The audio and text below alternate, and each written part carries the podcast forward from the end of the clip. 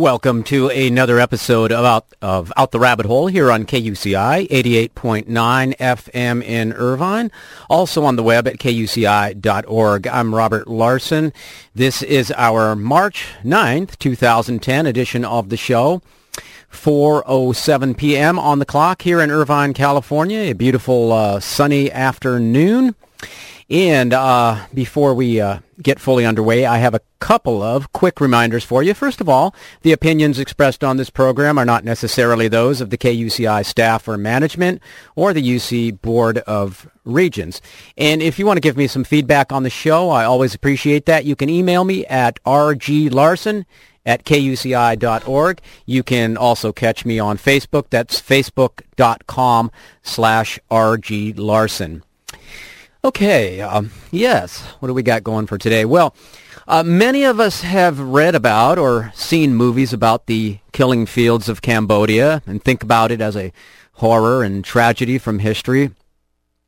It may be difficult for some of us to think of it in a concrete way until we meet a survivor.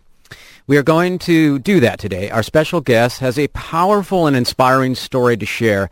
She not only survived the Khmer Rouge years of terror and brutality in her homeland of Cambodia, she came to the U.S. with nothing and, against all odds, achieved her dream of going to medical school to become a doctor.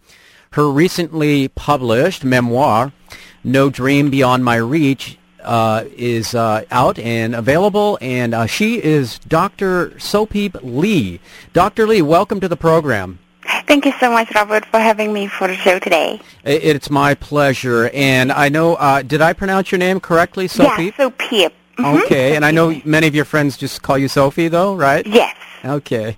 Uh, so, yeah, let's get right into this. Uh, many of us you know, have a, a, general idea that, that something absolutely horrible happened in Cambodia in the 1970s, but but we don't often hear from somebody who was actually there. So can you tell us you know, a little bit about your childhood be- before the Khmer Rouge, and then you know what happened to your family when they took over your country? Mm-hmm. Yeah, I was around seven, um, five years old when I was evacuated from Phnom Penh, the capital of Cambodia. I was born in Cambodia, um, in the Phnom Penh, in a very good family. My dad was a professor, my my mom was teachers, very educated family. Um, that highly value education. Um, my home was full of joys and excitement. I have aunt that lived with us and took care of us and my sister, and we have nanny to take care of us, and we were taken care of very well. I had a very good life. In before the Khmer Rouge took over, I have very good memory. Um, my dad hugged me tight. He held me and told me he loved me and cared for me every day. Yes. But then my life was upside down when the Khmer Rouge took over. And did did you have? Uh, I, I, you didn't go into too much detail about this in the book, but I'll, but I'll ask you now. Did did you have much uh, warning that it, that something was was going to happen, or was this a very quick uh, uh sort of overthrow of, of, the situation there in Cambodia? Um, I was only five years old when it, um, the war was taken over by all these Khmer Rouge, so I did not have a lot of memory from a five-year-old memory. I just remember one time we were watching the Chinese dragons, um, the beautiful night, and my dad hold me tight, and I watched it with the rest of the family, and that's all I remember when I was five. And a few other time that my dad took me shopping, and I was behind a motorcycle um, with him, and going out visiting family, and he taught me how to swim one time in the Mekong River, and those are the biggest memory that I still have right now. So then, uh, it, it, this happened actually rather quickly. That this uh, sort of change of of uh, of regime in in, in Cambodia, and uh, this was uh, a really the, the entire country was just thrown into this sort of mad terroristic state, and everybody who was living in the cities was relocated to uh, to farms, to rice paddies, to to do physical labor, and th- this is one of the things th- that happened to your family. Yes, I remember also one night I was five at that time.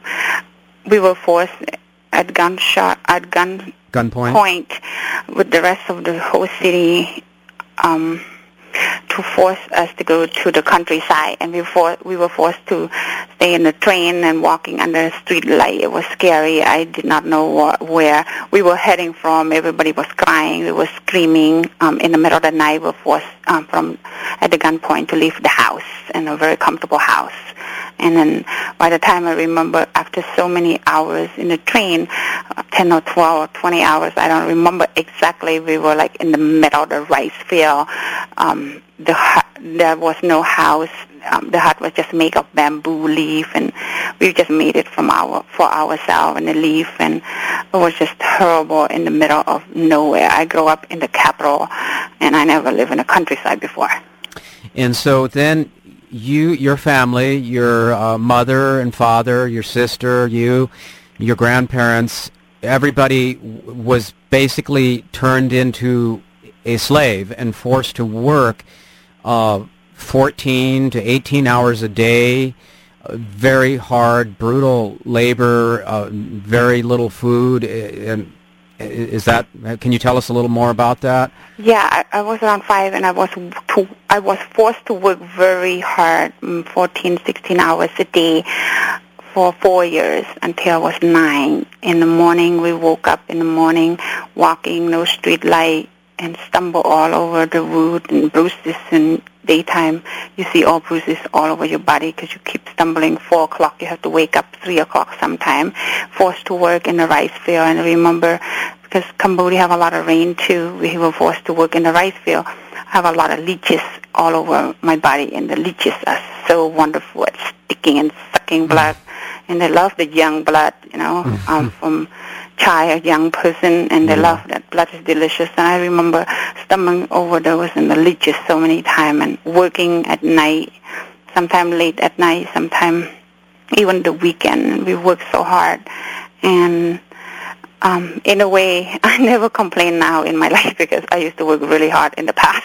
Yes, yes. This, I, you really uh, make this very clear in your book, and just how without going into too much detail, we still get a very good picture of just how how uh, horrible this was. And you know, you meant the leeches, and that you didn't have enough food, and there were times that you and your family were forced to. Uh, f- kill rats and, and actually eat rats to have enough protein to sustain yourselves you have very good memory from my book. You've been reading my book I don't know how many times already, but that's great. No Dream Beyond Reach is a very powerful memoir.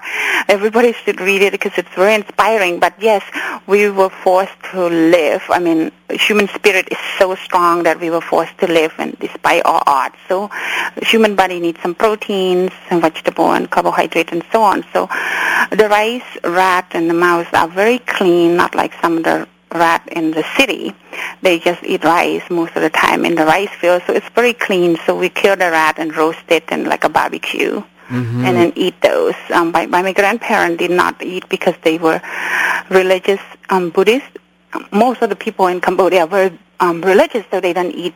They didn't choose to eat those rats, so they die of starvation. They die because they didn't have other food too, not just because they cannot eat the rat, and they just die. And I remember them, their bone and skin were just like sticking to each other, no fat, no muscle, and then they die collectively together, husband and wife, grandparent. Yes, you you saw your your grandparents dying, and and this is, uh, you know, the like I said, we, we read history books and we've maybe seen some movies about about this. Those of us who were not there, and it's it's very difficult to understand the horror of it. And you know, when I think when somebody maybe reads your book and actually can hear you talk about to actually have to watch your grandparents dying in that manner is uh, very um, it, it's it's really drives this home the reality of this uh, this complete terror that uh, that overtook your country.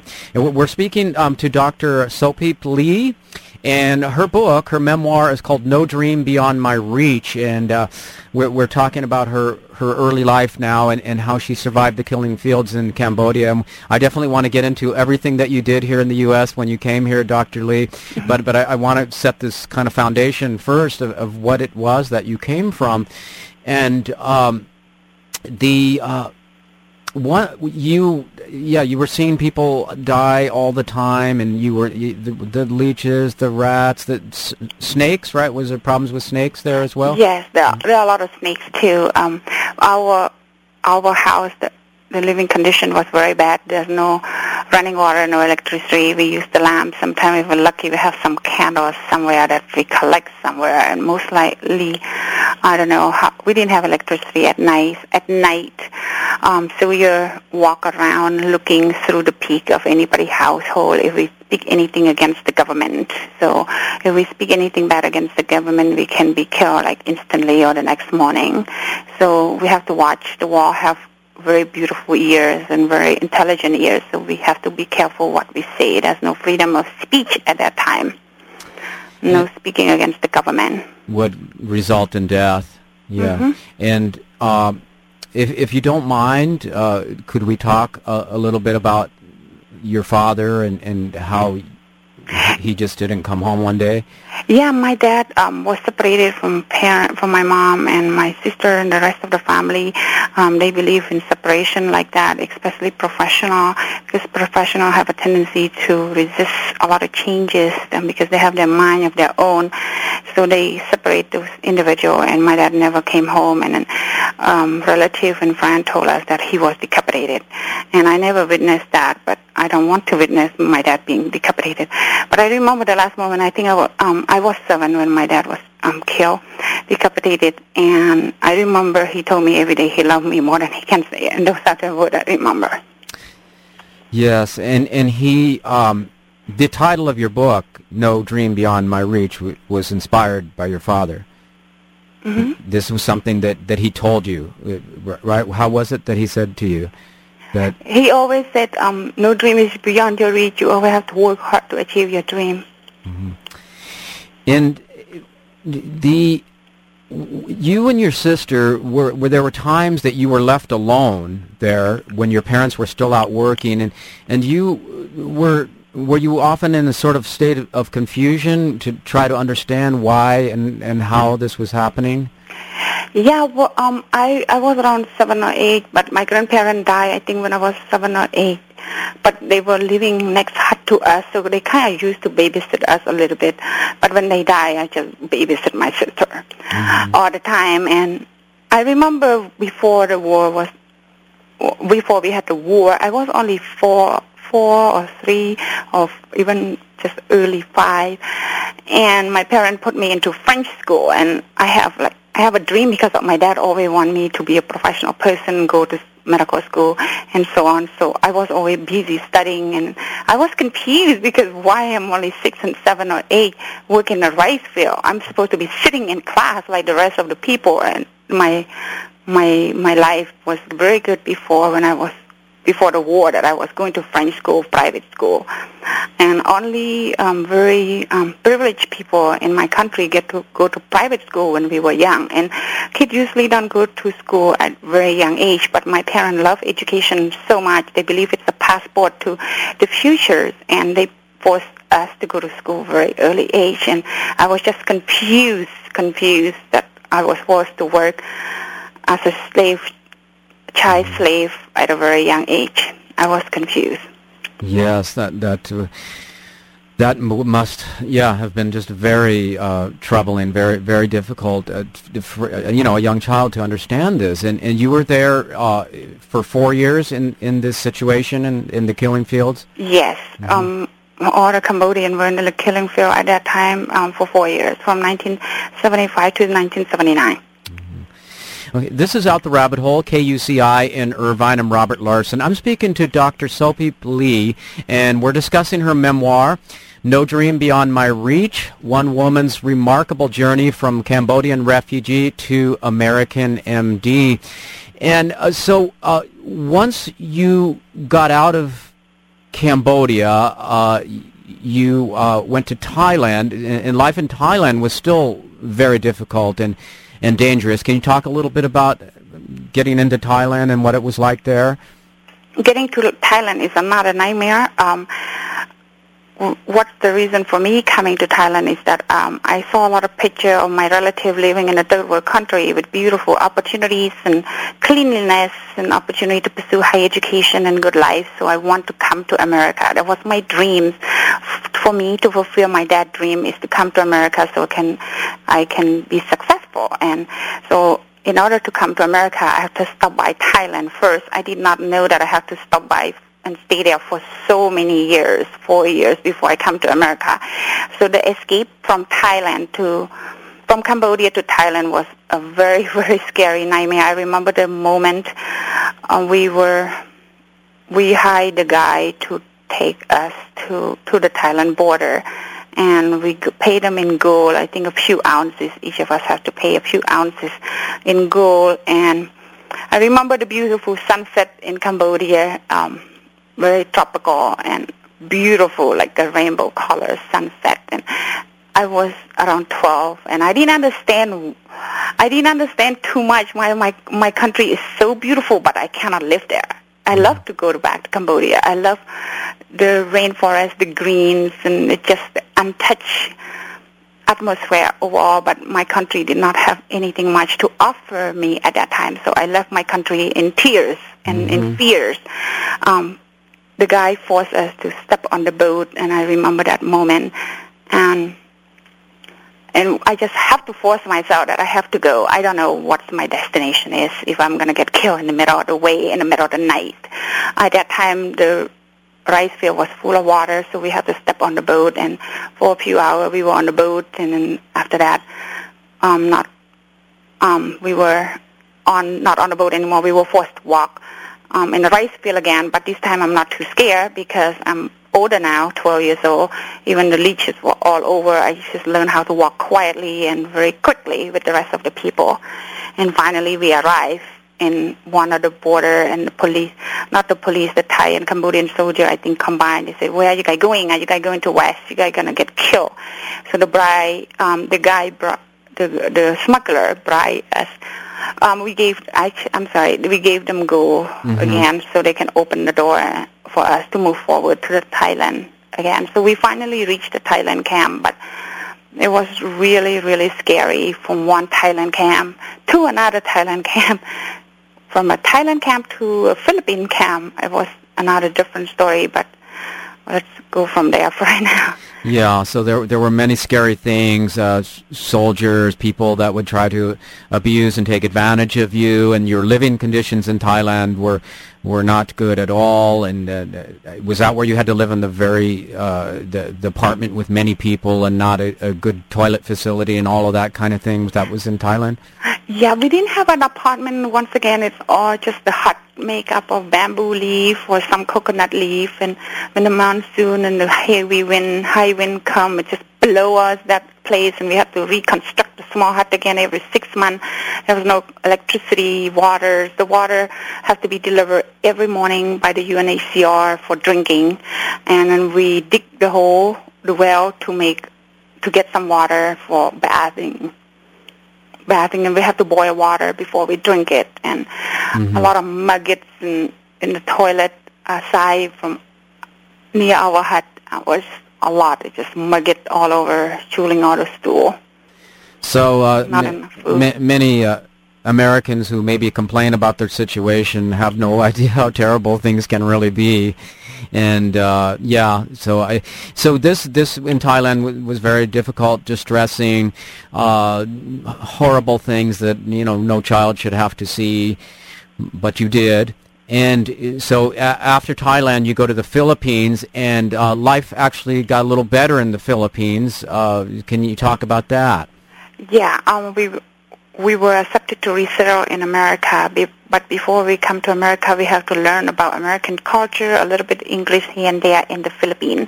And from Thailand to the Philippines, we we were taken by a plane, a nice plane. And when we arrived there, it was a paradise. It was really nice. In the Philippines, the living condition is better.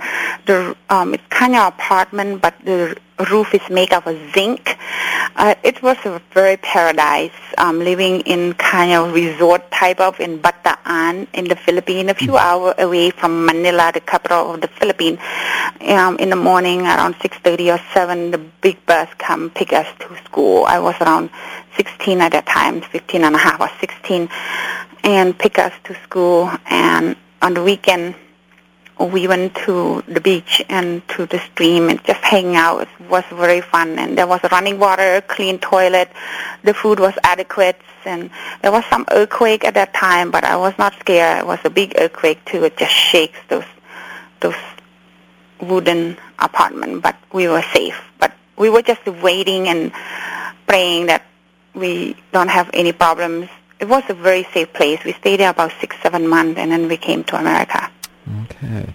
Again, this is Out the Rabbit Hole, KUCI in Irvine. I'm Robert Larson, speaking today with Dr. Sopheap Ly, and we're discussing her memoir, No Dream Beyond My Reach, One Woman's Remarkable Journey from Cambodian Refugee to American MD. So yes, so so life improved in the in the Philippines. You you had adequate food, as you said, and uh, you actually got to somewhat enjoy the the tropics and not not feel frightened by everything, and make make some friends to some degree.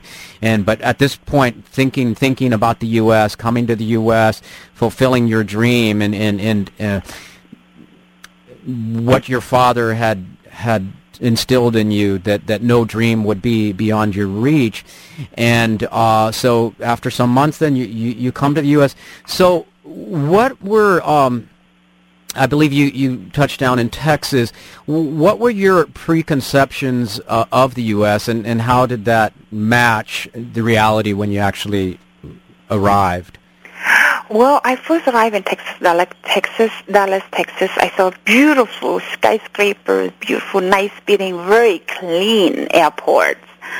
And I was like, wow, my dream is going to become true very soon despite all odds and despite all the circumstances I have in my life, the many escapes um, from places to place, my dream gonna come true. And I was praying um, that I'm gonna do whatever I can to achieve my dreams. I was so happy to see the beautiful airport and everything. And then family took me over and drive by one of the streets, and there was some homeless, and I was people sleeping on the street at that time and I was so horrifying that well in the third world country with beautiful opportunities and many open door why I'm seeing homeless I'm mm-hmm. coming from a war-torn country, living in three countries already before I'm 16, and now I'm seeing another, the fourth country, America, homeless. So at that time I was only 16. I said, you know, in America, you have to force yourself to work very hard. You have to do anything better than any average people because and I came here I'm already behind, I'm late English is my second language. I don't know so many English. I have to open a dictionary and read and watch TV at the same time. So I said, in America, I have to run. I have to run and chase the opportunity. I cannot just walk and crawl and wait for opportunity to come to me or someone hand me an opportunity. I have to chase it and treasure it and accept it as soon as I can. So at that point, I said, education is the only passport for me um, to prepare me for success and also to prepare me for my dad dream to come true. I was motivated and like, electrifying with opportunities, but I need to focus with intensity to succeed. And that's what I told myself, with intensity and focus to succeed in America.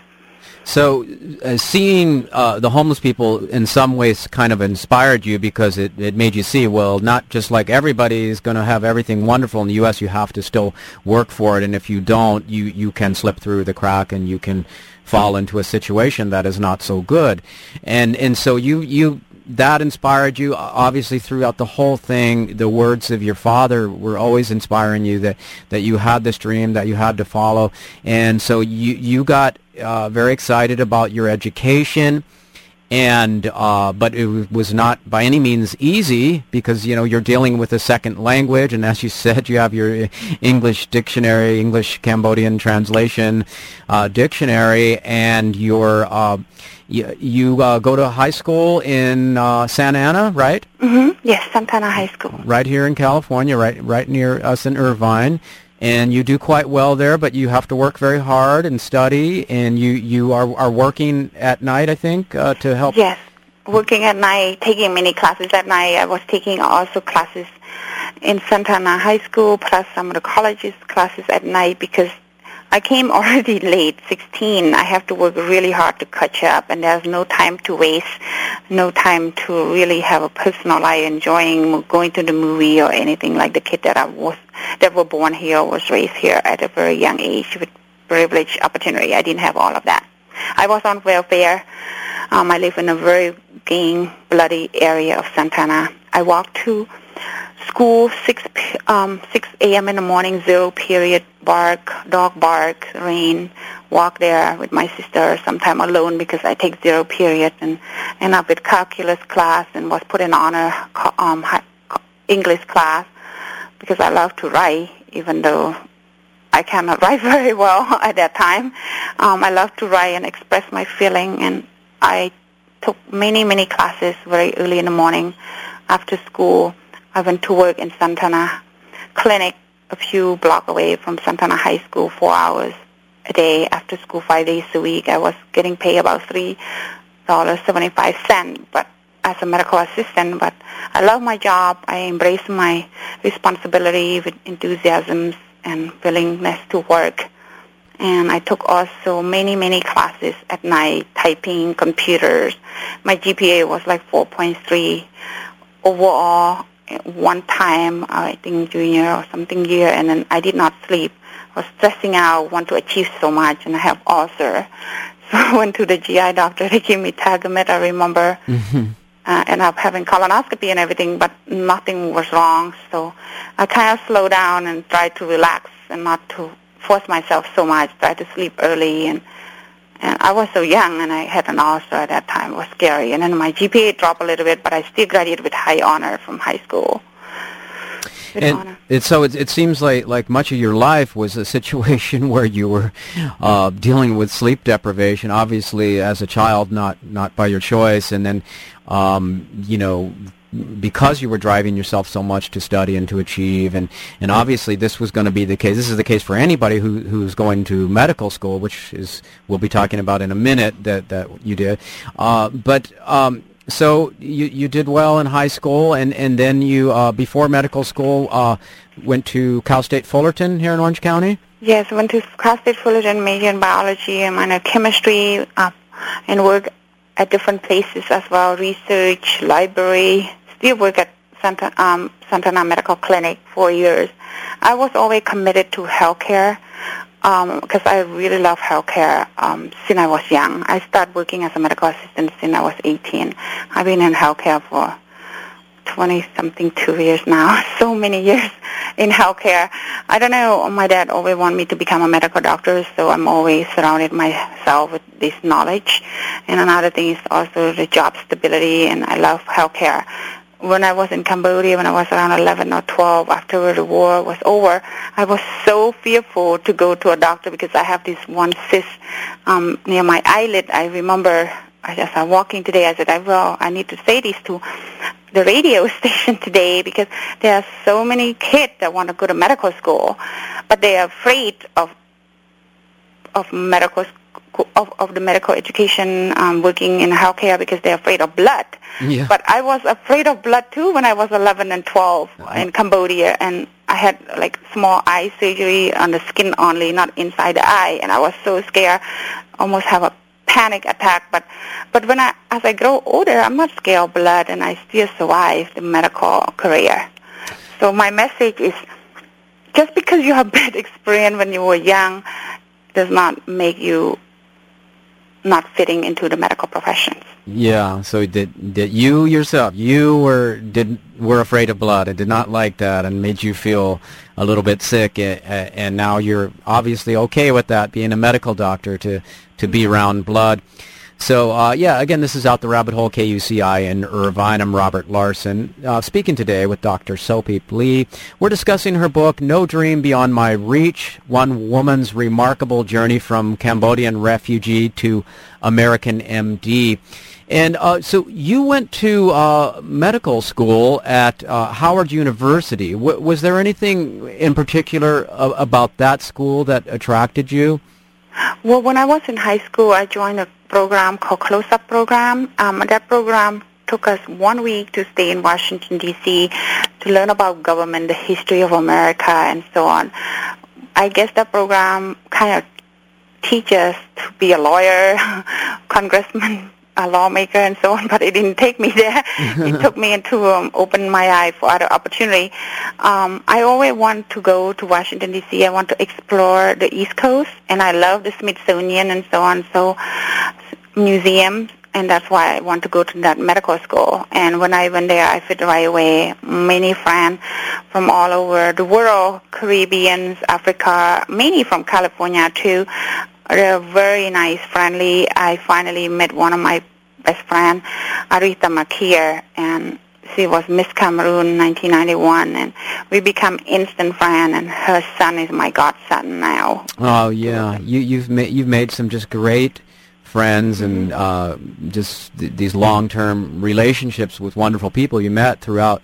I, I, I've, I've just found it interesting. Uh, you know, Howard University, for those who don't know, is uh, an American um, school that uh, was a place that allowed opportunity for uh, African Americans when not many existed in this country, when there was uh, much uh, discrimination. It was a school that w- allowed them to, to go to college, to go to medical school, or what they wanted to pursue. So I, you know, feel that it plays a very important role in American history. And I was, uh, uh, you know, I, I, I I, I, admired your, your choice of going to that school because uh, it uh, of that. And it, what, did you learn a lot about that sort of uh, the struggles that uh, that Black Americans had to go through to get education in, in, in our history? Mm-hmm. To be honest, I grew up in Orange County. When I came here in Orange County at that time, um, there was not much to talk about, and I was so focused about education. My my vision was blind. I did not choose friends based on whatever colors. I have a lot of friends from from many many countries. Um, I choose friends based on their hearts, their love for education, their love for friendship, not because of color. But when I went to school, um, the school taught me to achieve my dreams. It gave me opportunity to achieve my dream that at time it's beyond my reach. Mm-hmm. Um, the school g- taught me the value of loving for each other, um, through faith, determination, and to never give up. Um, the school has taught me strong value to to just work hard despite um, whatever this situation in the past, whatever the discrimination and so on. So in a way, um, we didn't have time for any discrimination. um, we just forced each other to work hard and force each other um, willingly to just graduate on time. We help each other. We become so bonded with each other. We spend about sometimes 16 to 20 hours together a day. And sometimes we slept in school too, just on the couch. So for four years, we like all of us like a roommates, um, brother and sister roommate living in the whole community together. Um, everybody was so so indebted to the to the success together. So um, I don't know in any other field, but in healthcare, at least that I know, um, whatever color you are, black, white, gray, green, whatever, mm-hmm. when it comes to emergency and taking care of the patient, that's it. We all come together to help each other, saving life because life is is for everyone. Life does not discriminate whatever color you are. Your life, you have life you have life to live. Yeah. And we come together to work together, and that's what the school taught us um, at that institution is to learn to help each other and to bring the best health to the school and to the society. Yeah, it seems that you learned that lesson quite well, and uh, yeah, I got that quite clearly in the book that that there's a certain kind of bond that is created by uh, when you are in medical school because it is so difficult, it is so rigorous. You really need to depend on each other with your study groups and you know to push each other along when you know you're feeling a little bit hopeless or d- despairing. To you know, hey, you know you can do it, we can do this, and uh, really creating those strong bonds. I, I found that quite touching and uh, was uh, you know so exciting to read about how you you you made it and you all you achieved your your dreams and um, do do you think that that you know surviving the the extreme hardship and trauma of of being a child slave gave you a certain kind of strength that that allowed you to know that you could survive the rigors of medical school?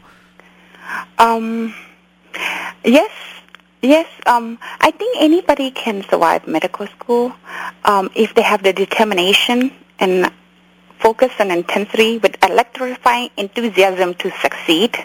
I think even a monkey can go to medical school if the monkey works really hard. you need the brain, of course, but you need the determination and hard work and persistence. It's not like um, it's it's not that hard, but you just have to have the passion to learn what's going on. Example, if you take this cholesterol medication into your body, where does it go first and how it's metabolized in your livers and how it make you work better. If you're interested in the molecular level and also the gross micro level, how it it, it works and it just automatically you become so fascinated with the details and information. It just flow and you just commit yourself to study and taking exam and apply your knowledge to help the patient to live a better life. If you have that passion, you can succeed in any profession, medical school, nursing school, pharmacy school, um, and healthcare professional or dental school. Mm-hmm. Yes. So tell us, I, I, I, liked reading this in the book, tell us uh, about how you felt that day when you got the, the medical degree, got bestowed with the, the, the doctorate, uh, all, how, how that was for you that day. I, I feel very, very happy that my dream came true, even mm. though I'm like with hundreds and thousands of dollars student loan. I feel very happy because million dollars and billions of dollars cannot buy a diploma in this country. This country have no room for cheatings and, and so on at all. Um, in other country, maybe there might be some, but in this country you have to work hard to achieve it. So I, I dream and I thought um, I achieved this degree for my dad. And I know he watched over me even though I have student loan in my back um, for the rest of my life. It's expensive, but it's worth it and it's payable, it's affordable. And I was so electrifying. I like my my gut feeling. I, I feel so good that I, I finally achieved a dream for myself and my dad. Yeah, and you still feel your your father inspiring you every day. Yes, um, I really want to dedicate my book to my dad for giving me the best genes with strong mental and physical capacity for for me to achieve my dreams. And um, I really never forget the moment that whatever the person believe or not remember or not remember, most powerful word from parent, mom or dad, whatever, is still ingrained in me. And I really value the people that have wisdoms and courage because those few words really have a big impact in my life. Yes, this is Out the Rabbit Hole, KUCI in Irvine. Robert Larson here speaking with Dr. Sopheap Ly, and we're discussing her memoir, No Dream Beyond My Reach, One Woman's Remarkable Journey from Cambodian Refugee to American MD. So, so now, uh, Dr. Ly, you, you uh, are working in the medical field and happily married, and you want to tell us a little bit about your life now and how, how that is? Mm-hmm. um, yeah, my life always I always have no sleeps um, from all the way working in the killing fields in Khmer Rouge when I was five to nine, and then living in refugee camp, and then study all the time when I was refugee in college, high school, high school, college, medical school residency at County USC, mm-hmm. um, the largest county hospital in the nation after Cook County in Chicago, and then working also on call sometime as a medical doctor. And then I have twins, 17 months old, and they keep me on call the rest of my life at this moment. so double the trouble, double the twin. But um, I enjoy it. I re- embrace my responsibility.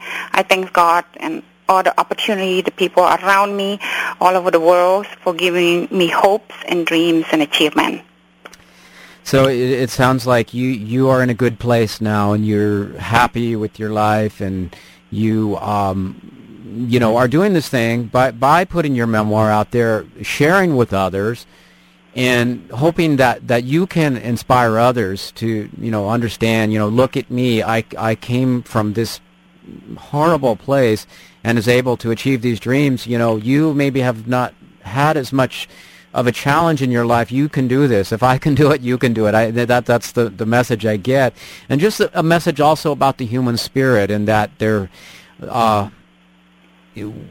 there's something unbreakable about the human spirit, and uh, that in, you know whatever this has to do with with love and compassion, and is uh, you know you're you're putting that out there and, and uh, making us feel how powerful that is. Mm-hmm. Like, yeah, I mentioned so many times. I've been interviews and written about more than a dozen times last year um, in the newspaper, radio, TV, and so on, magazines. Um, like I said, it doesn't matter where you start in life. It's how you finish in life if you have a job somewhere, just work for it. And but if you have a big dream, don't lose focus of your dreams and lo- lose focus on your achievement. It's very hard in this um, economy right now for not having education. But try to get your education. It's the best passport for your future. It's the only recession-proof um, proof recession proof right now. It's the passport to the future that is recession proof. The education is. Mm-hmm. Yeah. Um, no matter where you start in life, it doesn't matter if even though you start uh, like leeches, Cambodian, Khmer Rouge, killing field, um, it's what you end up with. And you have to surround yourself with motivated people, with positive people. Motivation is very easy if you surround yourself with motivated people and eliminate the least. When I say eliminate, you're not going there to get rid of them. It's just less interaction with them. Mm-hmm, and that yeah. make yourself more motivated and inspiring by just talking talking to positive people. It's just so much fun to talk to positive and intelligent people. It's just so much fun. I agree with that. Uh, so I, I, talked to you uh, the other day off the air, and I, I, had asked you if you'd ever been back to Cambodia, and, and you said no. Uh, do you think someday you may want to go back? I might, I never can say never, just like in medicine. Mm-hmm. we, um, not all statistic, we're gonna, we're never gonna say never. But um, I have opportunity to mon- um, to volunteer to other places too. Um, I can go. I've been talking to a, a lot of students all over Southern California now um, Santa Ana High School the most. I'm talking to a lot of students in Riverside County too. Superintendent and so on invited me for a keynote speaker, and I have another in, um, another speaking event for one of the school here. The principal just called me. I think I can inspire a lot of people in America. I feel that no matter where you inspire people, um, it's the people that you inspire it doesn't matter where it is. It's just the people there. When I go to talk to people, I see the innocent, like beautiful eyes, 16, 18, 14 years old, and just listen to me. And I was just like, I said, you know, I go to work, I make good money, but when I come here, I come here based on my voluntary basis. Mm-hmm. If you don't want to be here, they all pay attention, but I just kind of scare them. Said, you need to take note. Because my patients take note when I talk to them. And I only talk to them not like you guys an hour, half an hour, because we, I talk to them too, but they don't have all the time to talk to me all the time. But I'm here for volunteer to help you. So you need to take note. Everything I said, you take note. So in a way, I tell them that they motivated um, by writing. It reinforce them, and to to take the word into their heart. And I also told them it does not matter where you start in life; it's how you finish in life if either you're immigrant coming here without paper, with the paper or whatever, and if you're poor, you cannot go to college, you have to find yourself an education. You have to find some finances some way. Because when I went to college, I got a lot of scholarships, small, small, small, but the small add up to a big sum. Yeah. And I told the student nowadays that when I went to college, we didn't have Google, we didn't have Facebook, we didn't have all the internet to search for a scholarship. I spent many, many hours searching through the libraries, through pages, pages, hard copy. But there's no excuse right now because a lot of the scholarships are available and nobody claim it. And they put it out there on the Facebook. They put it out there on the internet, Google. It's your full-time job to look for those scholarships. If you don't have a job, look for those scholarships. So that's the only ticket to your paradise or success in life is to find the scholarship if you don't have the money to go to college, but you have the will and motivation and ambitions and the drive. If you have the ambition, you have the drive to wake up in the morning and go to school. You have to look for scholarship if you don't have any way to pay for it, or else you have to take student loan. But if you can get free money for someone to pay for you, for someone to pay you to go to college, um, look for it. And so there's no excuse. Not going because you're poor. Yeah. The uh, uh, uh, one other thing I found inspiring in, in, your book was when you went to. I think you were still in school at the time when you uh, went to uh, a small town in Mexico to help uh, people who didn't have medical care, and you know, I, I, it just seemed like this was a. an instance of giving back to people who are less fortunate, and that you you learned quite a bit from that experience. Yes, um, I went to San Blas, in Sinaloa, Mexico to volunteer. I flew like four or five hours on a small passenger airplane, like four people. I think I flew across Texas to go to that area. I remember it's many years ago. And I went there. People have no health care. People line up many, many hours before they get to see. And people with cleft palates, with so many deformity and the volunteering doctor from America, plastic surgeon, cardiothoracic surgeon, and so on, been there, dermatologists, and just give the free service to the people in Mexico. And we slept on the roof, to find different slept different places and that one night could not find a good place to sleep with mosquito on the roof and it's so hot it just bring back the memory of my life um, living in that condition, refresh my memory. Um, it reinforced me to work hard. It doesn't matter where I come from, it, where I want to give back, and that's why I love to give back. Um, give back to the society by giving, talking to other people, to inspire people, um, to teach them that it doesn't matter where you start in life, how you finish, and giving back and volunteering work for me. It's like nourishing my soul it makes me so happy um, that I can give back. It just nourishes my soul every moment, every second that I give away. Well, I think that's a great note to kind of wrap things up on. Uh, do, do, you have anything else you need to uh, let us know about before we close out the show, Dr. Ly? Yes, my book is available on Amazon too, No Dream Beyond My Reach. And my last name is spelled L-Y, so you can Google that, L-Y, um, first name S-O-P-H-E-A-P, No Dream Beyond My Reach.com. You can check that on my website too. But the money will go to donate to Santa Ana High School and different colleges that I plan to um, the scholarships to help people um, pursue higher education. All right. Well, Dr. Ly, thank you so much for spending this time with us today and sharing and, and some difficult things, but some inspiring things. And it, it, it was my pleasure to have you on the show today. Thank you so much for giving me the opportunity to share my story. Okay. We'll talk to you again, okay? Thank you. Okay. Bye now. Bye-bye. Yes, okay, that is uh, Dr. Sopheap Ly, and again, the spelling on that is S-O-P-H-E-A-P, that's the first name, Ly, L-Y is the last name, and her memoir is No Dream Beyond My Reach, One Woman's Remarkable Journey from Cambodian Refugee to American MD, and uh, yes, the website, uh, nodreambeyondmyreach.com. So that'll about do it for today. Um, Next week, we'll have more interesting conversation. Got a couple of, of guests lined up. Not sure who it's going to be next week, but for the next couple of weeks, we'll have some really good stuff. Some uh, going to get a little bit more into the parapolitical, so uh, stay tuned.